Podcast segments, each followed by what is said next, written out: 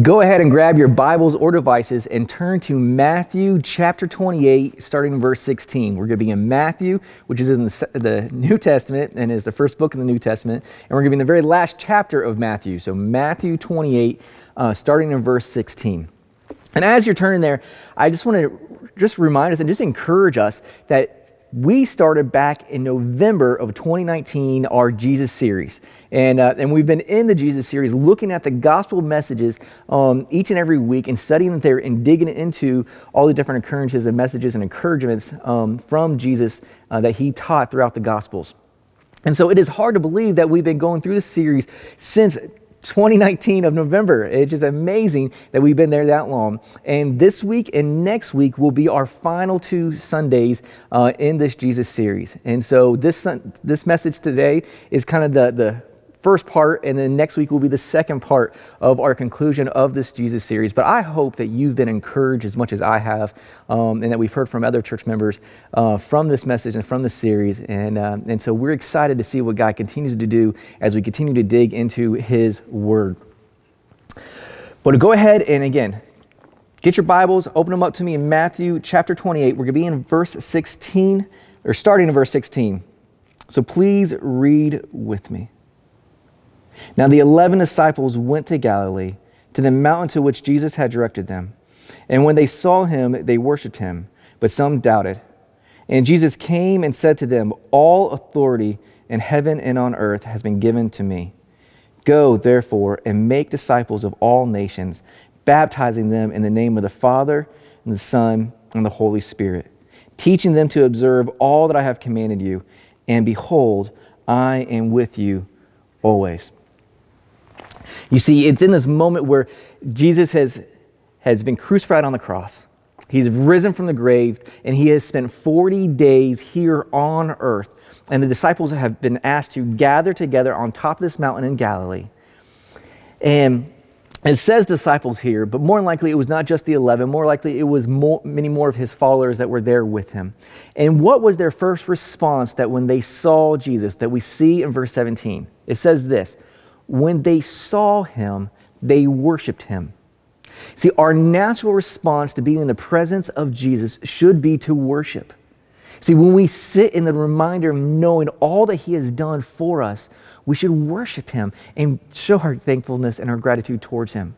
See, Philippians 2 9 through 11 says this Therefore, God has highly exalted him and bestowed on him the name that is above every name so that at the name of Jesus, every knee shall bow in heaven and on earth and under earth, and every tongue confess that Jesus Christ is Lord to the glory of God the Father. See, Jesus is our Lord and Savior, having defeated death and paved the path to reunite us with a holy God through his death and resurrection from the cross. And after being on earth for 40 days, revealing himself to his disciples, proving everything that he had taught them, everything that he said that was coming to pass would be true. Read what the last part of verse 17 says. But some doubted. Now let's pause and grasp this statement for a second. Some doubted. See, these are the people who spent three years, 24 7 with Jesus, hearing his teachings, watching him help the, the lame walk, the blind see, the mute speak for the very first time. And it says that they had doubts when they saw Jesus on that mountain. But isn't it one of the most transparent and honest and humbling statements in Scripture? See, let's be honest with ourselves for a moment. We all have doubts sometimes in our faith. You see, and let me just encourage you just for a moment. See, I've been a follower of Jesus for over 33 years. I have a bachelor's in Christian studies, and I'm about to complete my master's of theological studies. I've been a vocational or in the career of ministry for nearly 12 years now. And there is times that I, as one of your pastors, struggles and has doubts in his faith. See, there is times when I am all alone no one else around me, and I'm in my thoughts, and I question God, is, is this all real? Is, do you truly exist? Now, That's my emotions, that's my, my, my head thinking. Knowing in my heart, I know it's true. But here's the reality is God is big enough to handle our doubts. He's big enough to, to know that we will struggle at times. And so, and the good news is that we're in good company. You see, the Apostle Paul, or the Apostle Thomas, who was with Jesus, again, with him 24 7, lived with him, had doubts. He says, Until I touch his hands and I put my finger in, fingers in his wound, I do not know if Jesus has been risen from the grave. See, he had his doubts, yet he served as a foundational member of establishing the church that we get to be part of today. And see, Jesus actually commended a, a father whose, whose child was demon possessed. And Jesus said this about him. And this is in Mark 9, verses 23 and 24. And Jesus said to him, All things are possible for one who believes. And listen to this. Immediately, the father of the child cried out and said, I believe, help my unbelief. I believe, but help my unbelief. See, this should be our heart cry when we struggle with our doubts. This is what we should say to the Lord God, I believe you. I trust you. I know you're real. I know you are working, but help me in my unbelief. Help me in my undoubts. See, I truly believe that Jesus, being who he is, knew the doubts and struggles of the people there and knew that we would have struggles and doubts in our faith as well. And so, the, listen to what he says in the next verse of our passage that he speaks into this for us. Verse 18. And Jesus came and said to them, All authority in heaven and on earth has been given to me. Jesus is speaking to all of us here. All authority on heaven and earth has been given to Jesus. In moments of our doubts, we can know that Jesus has all authority. See, often our doubts aren't rooted in our disbelief of Jesus, but it's in our fears and our own inadequacies of our own selves. See, it's the fears that we may not feel lovable, we may not feel good enough, we feel like we may not be doing enough in our relationship with Jesus. But when Jesus says, I am here, you don't have to doubt me. I have conquered life, death, and resurrection. See, I am here, and all authority has been given to me. And later on, he promises that, and behold, I will be with you always to the very end of the age. You see, when we have our doubts and when we struggle, when we doubt in ourselves, it comes from a fear of rejection. Or maybe not having a confidence in our own faith or even able to talk about or share our faith with others. But let me encourage you and be rest assured that Jesus is greater than all of our doubts. See, all authority has been on heaven and earth has been given to him. Not just some, not just a little bit, but all authority has been given to him. See, Jesus is saying there is nothing that I cannot do or commend. And, and, and have we forgotten? I, like, I wonder as the disciples were there struggling and doubting when they're seeing Jesus, had they forgotten? Have we as a church family forgotten that we serve a great and awesome God? That He is the creator of all things, the Alpha and the Omega, the beginning and the end, the Lord God Almighty. And Jesus is saying that all authority has been given to Him. So, why what he says next, we better listen. What he says next, we better hold on to because what Jesus is saying in here, I am calling you to do something. I am calling you to serve in a way, and I have no other plans. This is the plan. There is no plan B, there is no other option to expand and further and advance his kingdom here on earth. You see, we as individuals and as the church have been given the great opportunity to do what our passage says next. You see, their passage is referred to as the Great Commission, but I want us to be reminded this is a great opportunity that God has given us. So read with me again, and starting in verse 19. Go therefore and make disciples of all nations, baptizing them in the name of the Father, the Son, and the Holy Spirit, teaching them to observe all that I have commanded you. See, right there in the beginning of verse 19, it says, Go therefore. Now, in our passage here, this word go is not the action verb. It is not saying that you're to go somewhere. No, no, no. It is better translated as as you are going. You see, as you are going in as, about your life. You see, yes, there is times that we will intentionally go to proclaim his love to our, within our city or within our state or other places in our country or even out of the country. And we'll talk more about that next week. But in our passage today, what Jesus is saying, as you are going about your life, where you live, work, and play, you are called to make disciples. You see, and these are, there's, there's, there's three things that he actually calls us to. This is where the action verbs come in place. So, as we are going, as we are going about our lives, where we live, work, and play, we are to make disciples, baptize them, and to be teaching them. So, as we go about our lives, we are to be making disciples of all nations. See, we are to be sharing the life changing hope found only in Jesus to every generation and to every nation. See, we are surrounded by people who desperately need to hear the love of Jesus. And God has uniquely placed you in your neighborhood, in your community, and in your workplace for you to be able to share His love with them. See, discipleship begins with evangelism. They, they, they coexist together. You can't have one without the other.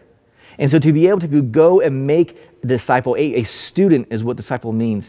It means you have to go and share his love with them.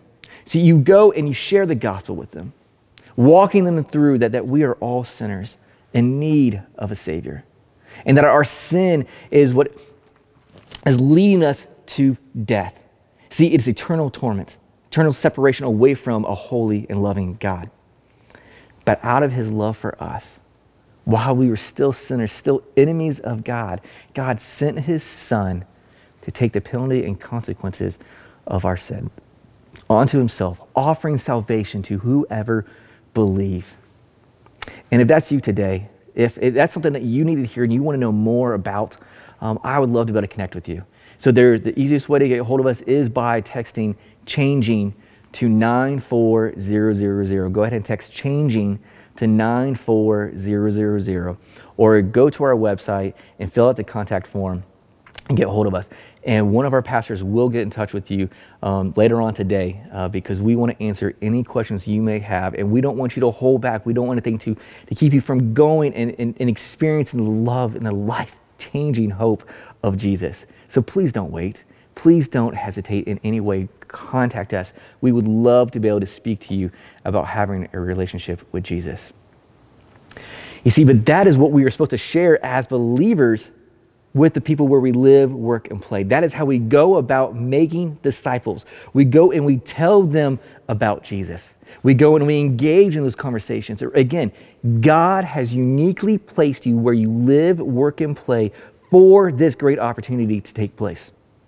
But what's the next thing that the, script, the passage tells us? See, next we are to baptize them in the name of the Father, Son, and the Holy Spirit. See, baptism is a joyful celebration to publicly share the decision to follow Jesus. You see, when we baptize here at the church, we bring them before the congregation during a worship service, maybe before or after or in between, but is here in the church. And as we place the person in the water, we ask them, Do you believe in Jesus? And they respond, Yes. And then we say, It is our privilege to baptize you, my brother or my sister, in the name of the Father, Son, and Holy Spirit. And that's when we say, Buried in the likeness of his death. And that's when they go and are fully immersed underwater. It is a sign, a symbol of dying to themselves, dying to their old past sinful life. And then we say, raised to walk in the newness of life. See, they are no longer the old person. This is symbolizing for everybody here that they are a follower of Jesus. They are no longer bound and a slave to their former sins in life, but they are set free through Jesus and his love and righteousness. And this is a joyful celebration that we experience at the church. But what this also does is this is welcoming in the person into our church family. This is saying that you are a part of our community. You're a part of our family here. You're, you're not a separated, you're not alone and able to go through life. God doesn't want us to go through life alone. No, He wants us to go through life together. And this shouldn't be limited to our campus or our buildings. You see, we should look for opportunities to gather together, to fellowship with one another in our homes, um, maybe out for coffee or, or a meal, doing life together with the new to the old believers and everybody in between. See, God wants us to fellowship and celebrate and encourage each other and point people, each other back to Jesus. See, the third thing that we are going to be doing, that God has called us to do, as we are going about our lives, we are called to teach them, to observe all that I have commanded you. See, Jesus has given us the great opportunities to invest in others. And see, as followers of Jesus, we get to pour ourselves into other people's lives. Take the knowledge, the lessons, the, everything that God has taught us from His Word and share that with other people. See, He doesn't want us to sit here every Sunday and to learn from the sermon or through our Bible studies and not share that for anybody else. No, He wants us to consume the knowledge, to share the knowledge with others. We want to help people grow in their relationship with Jesus. We want people who spend time with you that they walk away closer to Jesus rather than if they hadn't. See, we are called to invest in people. 59 times in the Bible or in the New Testament, the phrase is of one another is used. You see, 59 times scripture is telling us that we are to relate to others, to interact with others, to have relationships with others, to communicate, to engage, to love, to care for, to help others and one another. See, God has called each of us to invest His word into others. See, God has given us the great opportunity that as we go about our lives to proclaim the love of Jesus with every man, woman, and child, to welcome them into the fellowship of, of with believers, and to then to invest in them by pointing them back to Jesus through his word. And Jesus saves the best for last in our passage. Read with me at the very end of verse 20. And behold, I am with you always to the end of age. See, Jesus had already promised his disciples and us through his word that he would be with us always, that he would never leave us or forsake us. See, Jesus is with you till the end of time. See, we have the great opportunity, and I'm intentionally using that word because I believe there is no time like the moment. There is no greater time than right now that we have to be able to share the life changing hope of Jesus with those in our community. And so I pray that you are encouraged. I pray that you don't shy back and hold back and give excuses from sharing your life with others. God has called you, He has put you where you are, uniquely placed you in your neighborhood, your community, and workplace to share His love with them so as many people will come to know His name and have a loving relationship with Jesus. Let's not miss out on this great opportunity that God has given us. Will you pray with me? Father, we just thank you. Uh, Father, I, I, am I'm excited. I, I can't wait to hear the stories of what you are going to do through our, our church family and through the people watching uh, this sermon. Father, I'm excited to see about the opportunities that people are going to have to be able to go share your love with them. Father, I pray that you would create so many opportunities that we can't, we cannot but help talk about Jesus with others. God, I pray that you would encourage us, you equip us, Father, convict our hearts to, to be able to want to see people the way that you see them. Help us to love people in a way that is beyond our own capacity. Help us have the boldness to share your love with others. God, we love you and we thank you, and we ask this in the holy and precious name of Jesus. Amen.